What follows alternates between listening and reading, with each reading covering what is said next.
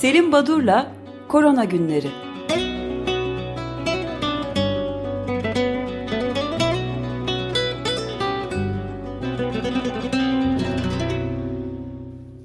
Günaydın Selim Badur, merhabalar. Günaydın efendim, günaydın Özdeş. Günaydın. Feryal, Acar bugün ekip kalabalık. Haftanın ikinci korona günleri programında yine sayısal değerlerle bilgi aktarayım. Pazartesi gününden bugüne dek geçen 3 gün içinde ortalama günde 374.063 olgu listeye eklendi. Yeni e, koronavirüs olguları listesine küresel boyutta. E, bir süreden beri 350-400 bin e, arasında değişmekte yeni olgular. Bir iyimser tablo genel anlamıyla küresel boyutta dolanmakta. Ama ilginç bir şekilde hem e, e, evet sayılar azalıyor artık üstesinden geliyoruz. Bu belki e, bir süreden beri başlayan aşılamayla ilintili ya da alınan önlemlerle ilintili diye açıklamalar yapılmakta. Ama bir yandan da önlemler daha da sıklaştırılıyor. Yani her şey de tam yolunda değil herhalde. Birkaç Türkiye'ye ait bilgi vermek istiyorum. Sağlık Bakanı şöyle bir açıklama yaptı. Virüsün hayatımızdan çıkacağı günler yakın. Ben daha sonraki cümlesinde hani güneşin zaptı yakın falan gibi bir şey söyleyecek zannettim ama onu yapmadı. E, risk haritası 15 günde bir yayınlanacak dedi.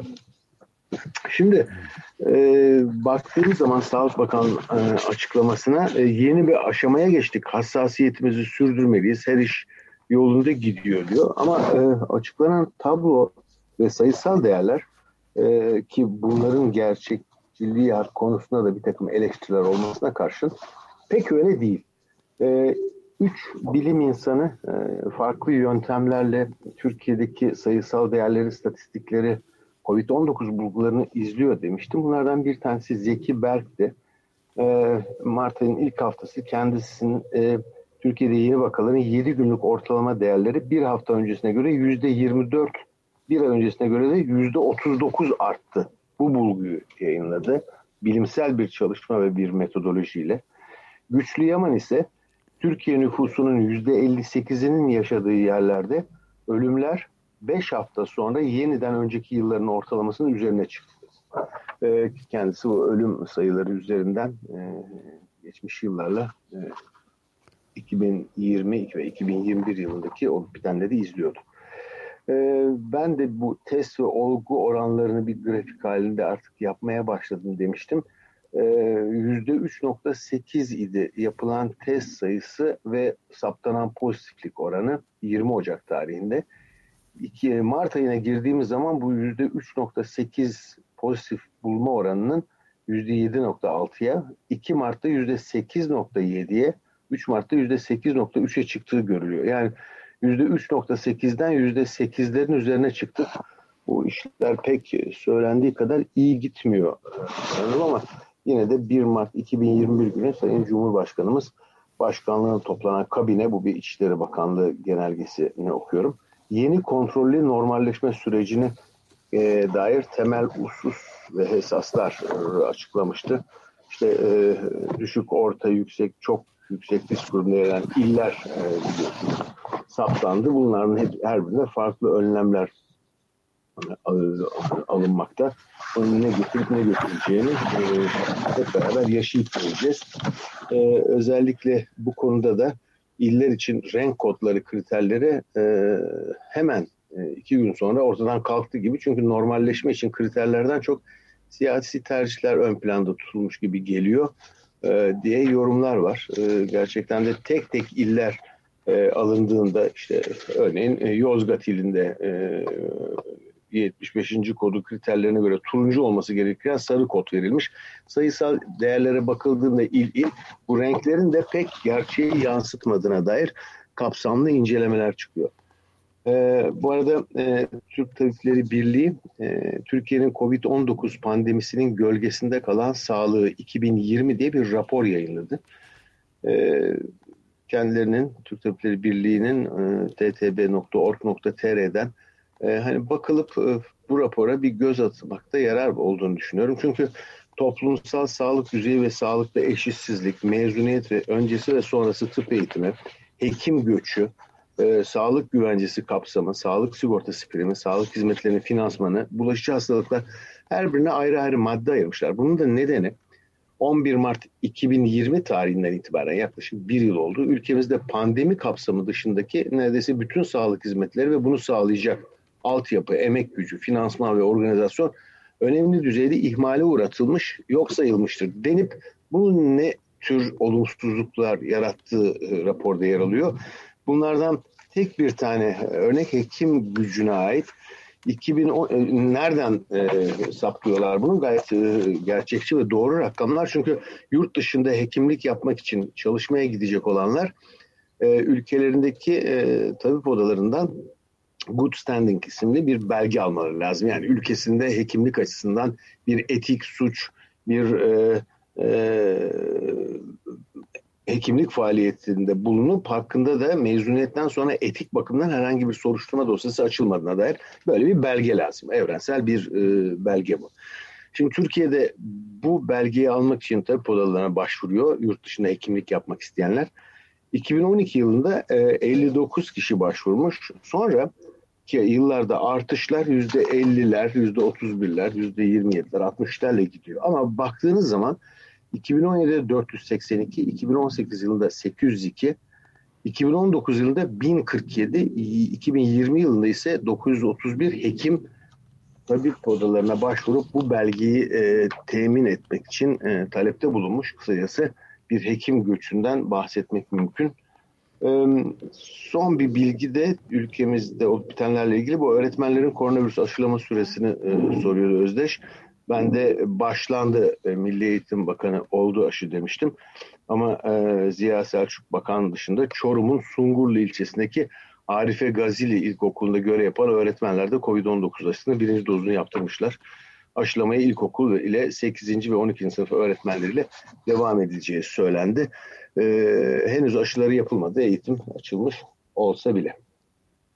Tam eğitim açılmış derken bir ufak soru sorayım izninizle. Bu UNICEF'in bir açıklaması vardı ve çok çarpıcı bir e, posterle e, şey yaptı. Yani sınıflara katılım oranı diye 168 milyon çocuk e, katılamadı derslere bir yıl boyunca diyor ve muazzam bir tehlikeli, endişe verici bir duruma işaret ediyor ve aynı zamanda da çocukların zihni durumu üzerinde de çok ağır sonuçlar bıraktığı pek çok dikkatlerini toplayamamaktan başlayarak bayağı ciddi bir e, intiharlardan dahi bahsedilen bir durumdan durum söz konusuymuş UNICEF'in raporuna göre. Bu eğitimin açılıp e, açıl, açılıp kapanması meselesi üzerinde herhalde daha epey ciddi bir şekilde durmamız gerekecek. Evet, e, hep belirttiğimiz bir nokta var okulların kapatılması ile ilgili. Diğer solunum yolu e, enfeksiyonlarında etkenler örneğin grip gibi. E, bunlar e, ilkokul çocukları özellikle başta olmak üzere ilkokulların açılmasıyla beraber Kuzey Yarımküre'de hani sonbahar aylarında yayılır. O okullar odaktır. Oradan evlerine, ailelerine e, geçer ve bu nedenle grip salgınlarında okulların kapatılması e, önemli e, bir e, korunma paketinin içinde önemli bir yer tutar. Ama e, bu örnekten hareketle e, COVID-19 için de aynı şey yapıldı. Ama daha sonra çocuklardaki e, COVID-19 enfeksiyonunun e, bir grip enfeksiyonuyla paralel gitmediği, benzerlik göstermediği anlaşıldı. E, bu durumda da e, bu özellikler saptandıktan sonra e, yavaş yavaş okulların açılıp ya da kapanmasının yararlı mı olacağı, ne getirip ne götüreceği irdelenmeye başlandı. Sizin belirttiğiniz şekilde eğitimin aksaması, e, bir takım e, sosyal ve psikolojik sorunların yanı sıra hep değinmiştik daha önce de. Örneğin bazı gelişmekte olan ülkelerde kız çocukları evde oturunca bunlar evlendirilsin dendi ve e, sanıyorum yaz aylarının bir e, makalesiydi Lancet'te yayınlanan. 2,5 milyon kız çocuğu evlendirilmişti 13 yaş altında. Sadece okulda e, gitmiyorlar artık evde de boş boş oturmasınlar diye. E, bir de Latin Amerika ülkelerinde beslenme sorunu e, ortaya çıkartıyordu bu okul kapanmaları. Çünkü birçok yoksul kesimdeki öğrenciler sadece e, öğleyin okullarında e, sağlıklı sıcak bir yemek yeme olanağı buluyormuş. Bundan da yoksun kaldılar. Yani okulların kapanıp açılması dediğiniz gibi e, ciddi sorunlar e, yaratıyor. Yani yaratıyor. evet Birleşmiş Milletler'in eğitim kültür e, konusundaki en önemli kuruluşu olan UNICEF insanlığın geleceği insanlığın geleceği evet konusunda bir trajediden bahsediyoruz diyor. Evet. Evet. kullanmış.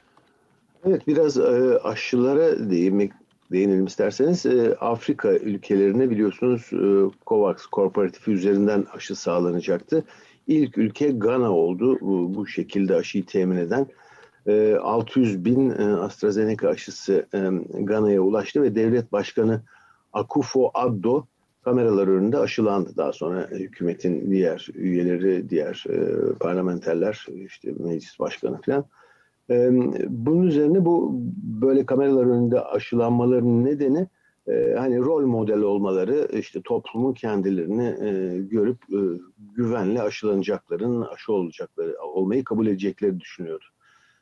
Sloganda başkan eğer aşıdan sonra yaşıyorsa ben de korkmuyorum gibi böyle çarpıcı bir slogan bulmuşlardı. Ama e, ciddi bir direniş var. Bir e, aşı karşıtlığı e, dalgası e, hüküm sürüyor Gana'da. Gerekçeleri ilginç, biraz da politik bir gerekçe. Afrika tarihine bakın, batıdan gönderilen hiçbir şey karşılıksız ve bedava değildi. Böyle bir gerekçeyle e, batıdan gelen e, aşıyı, Avrupa'dan, Amerika'dan gelen aşıya karşı çıkıyorlar. E, Beyaz Afrika... adama güvensizlik yani. Evet, evet. Neden acaba?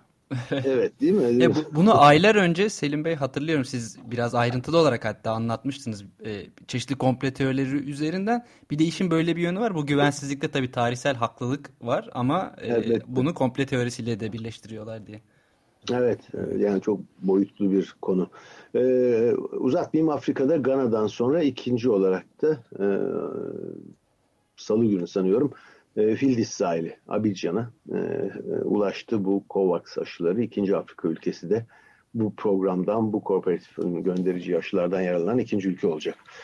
Şimdi e, aşı pasaportu tartışılmakta e, Avrupa Birliği'nde biliyorsunuz. Türkiye'de de e, bununla ilintili bir spekülasyon yapılıyor. Hani acaba Avrupa Birliği'nin kabul etmediği aşıların dışındaki aşılara uygulanan, örneğin Türkiye'deki uygulanan aşı yapılırsa siz bu aşı belgesi ne gösterseniz bile Avrupa için bu geçersiz mi olacak diye. E, pek öyle değil tabii. E, aşılamanın yanı sıra bu e, güvenli aşı ya da bağışıklık pasaportu diye tanımlanan e, tam adının ne olacağı e, herhalde e, ileride göreceğiz. Hani bir antikor pozitifliği e, hangi aşı olursanız olun ya da hastalığı geçirmenize bağlı olarak ya da bir negatif PCR testi de bu e, belgenin e, bir parçası olacakmış. Yani bunlar da geçerli olacakmış. E, özellikle Fransa e, bugün aşıya erişim olanağı bulmuş olanlarla e, bulmamış olanlar arasında çok ciddi bir e, ayrıcalık yaratacaktır. Bu yaklaşıma karşıyız diyorlar.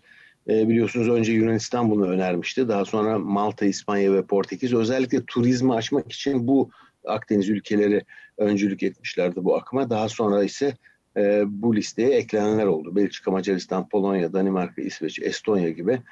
E, hatta başlangıçta e, Fransa ile birlikte Almanya çok itiraz ediyordu. Böyle şey olmaz diye ama e, Angela Merkel 25 Şubat'ta e, bir açıklamasında e, evet e, bu aşı belgeleri e, geçerli olabilir, e, gündeme alabiliriz demişti. Ama tabii e, önemli olan nokta soru işareti aşı belgesini e, alabilirsiniz ama siz aşılandınız eğer taşıyıcılığı engellemiyorsa aşı ki bu gösterildi e, engellemiyor o zaman siz hastalanmasanız bile aşı belgenizle diyelim ki Hollanda'ya gittiniz giderken virüsü de yanında götürebilirsiniz.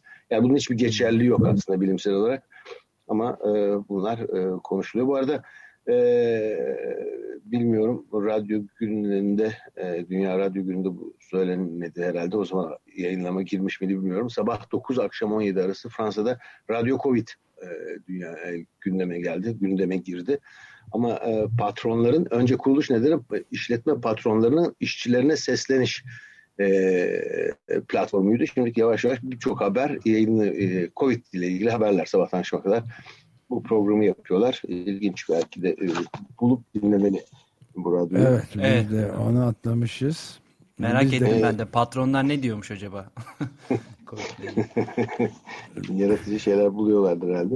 Ee, şimdi e, Dünya Sağlık Örgütü e, bütün iyimser tabloya karşın yıl sonunda düzlüğe çıkarız demek sorumsuzluktur diye bir açıklama yaptı. Bu e, çarpıcı, sert, uyarıcı bir e, konuydu. Şimdi programın e, şu son dakikalarında iki soruya yanıtlamak istiyorum. Bir tanesi e, Ömer Bey'in son programda e, değindiği bir nokta vardı. Bu dünyadan yayınlanan sonuçlarla Sinovac sonuçları yer almıyor. Neden diye. Neden bu aşıyı aldık o zaman biz? İkincisi de Özdeş'in bana ilettiği radyoya gelen bir duyarlı bir açık radyo dinleyicisinin sorusu. Ayrıntılı bu çözümler yapılınca Sinovac %100 etkili diyorsunuz. Diğerlerinde ayrıntı yok diyorsunuz. Aslında tablo dolaşımda niye söylemiyorsunuz gibi e, bir e, uyarı, bir e, katkı, bir eleştiri olmuştu. Şimdi birincisi bu çalışmalarda önce biliyorsunuz Pfizer-BioNTech aşısı %94,5, %95 gibi etkinliğim var dedi. Ağır hastalık ve ölümlerden korunmada. Ee, daha sonra bunu Moderna, e, AstraZeneca gibi e, aşıların bulguları takip etti.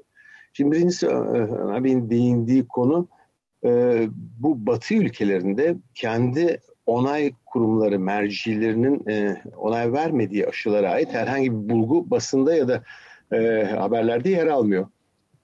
Örneğin FDA'nin ya da EMA'nın yani Avrupa İlaç e, Ajansı'nın e, onay verdiği aşılar işte Amerika, e, Almanya, İngiltere aşıları.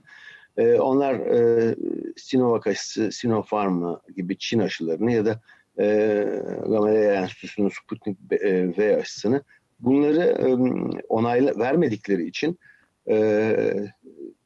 basında da bu aşılarla ilgili haber yayılmıyor. Şimdi onay vermedikleri derken hani bunlar başvurdular e, FDA'ya ya da e, EMA'ya da e, uygun görülmedi, reddedildi değil. Bunlar zaten başvuruda bulunmuyorlar. E, kendi ülkeleri Rusya ve Çin büyük e, bir e, ülke. Burada e, uygulama alanı buluyorlar ve birçok da ülkeye veriyorlar, satıyorlar, e, bağış yapıyorlar ya da ülkeler satın alıyor. E, neden Sinovac aşısını e, FDA'ya ya da EMA'ya e, başvuruda bulunup bunu kendi aşısını Amerika'ya, Fransa'ya satmayı düşünmüyor. E tabi bu birazcık işin politik, ekonomik yönüyle ilintili. E, ve e, biraz aşı milliyetçiliği derken sadece aşı satın almak değil, bu üretim açısından da değerlendirmekte herhalde yarar var. Yoksa e, Sinovac ya da e, Sputnik V aşısının e, e, diğer aşılardan bilimsel olarak farkı yani aynı platformda kıyaslamalı olarak karşılaştırılmadıkları için şu şundan daha iyi demek bilimsel olarak pek mümkün değil bu aşamada. E, hani e, ya o şu ülkenin aşısıdır o ülkeden zaten iyi bir şey çıkmaz demek pek doğru değil herhalde.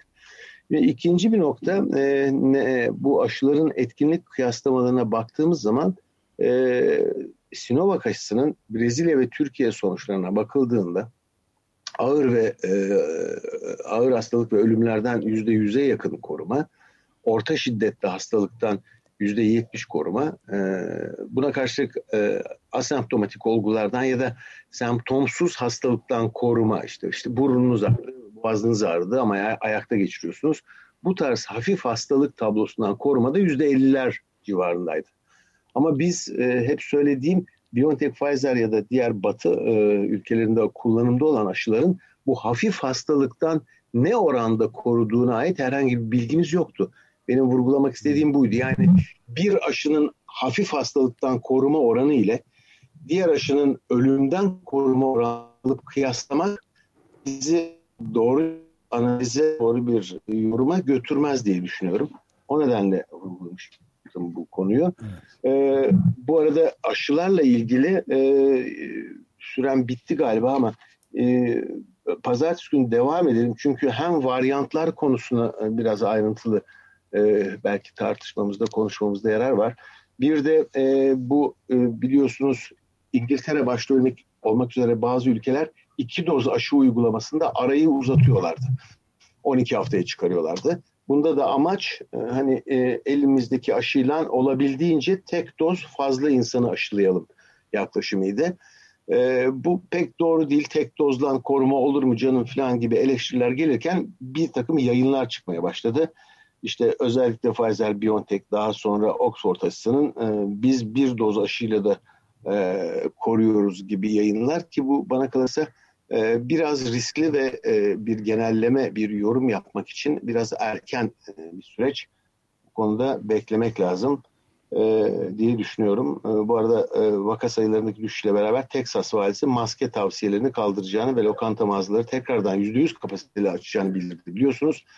Son bir haberle bitireyim. Amerika Birleşik Devletleri'nde ilginç bu. Pfizer-BioNTech aşısı kullanımından sonra gerçekleşen bağışıklık etkisiyle birçok kişide lenf bezlerinde büyüme görülmeye başlandı.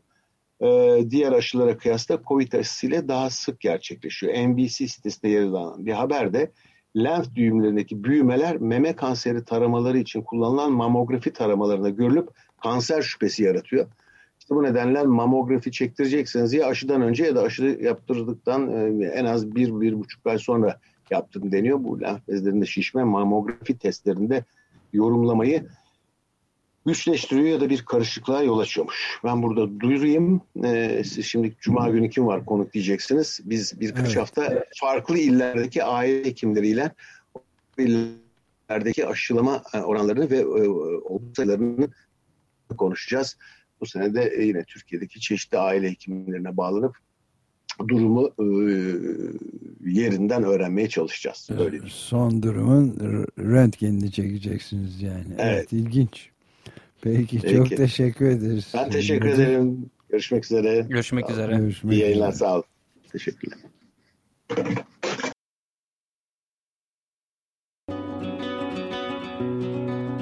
Selim Badur'la Korona Günleri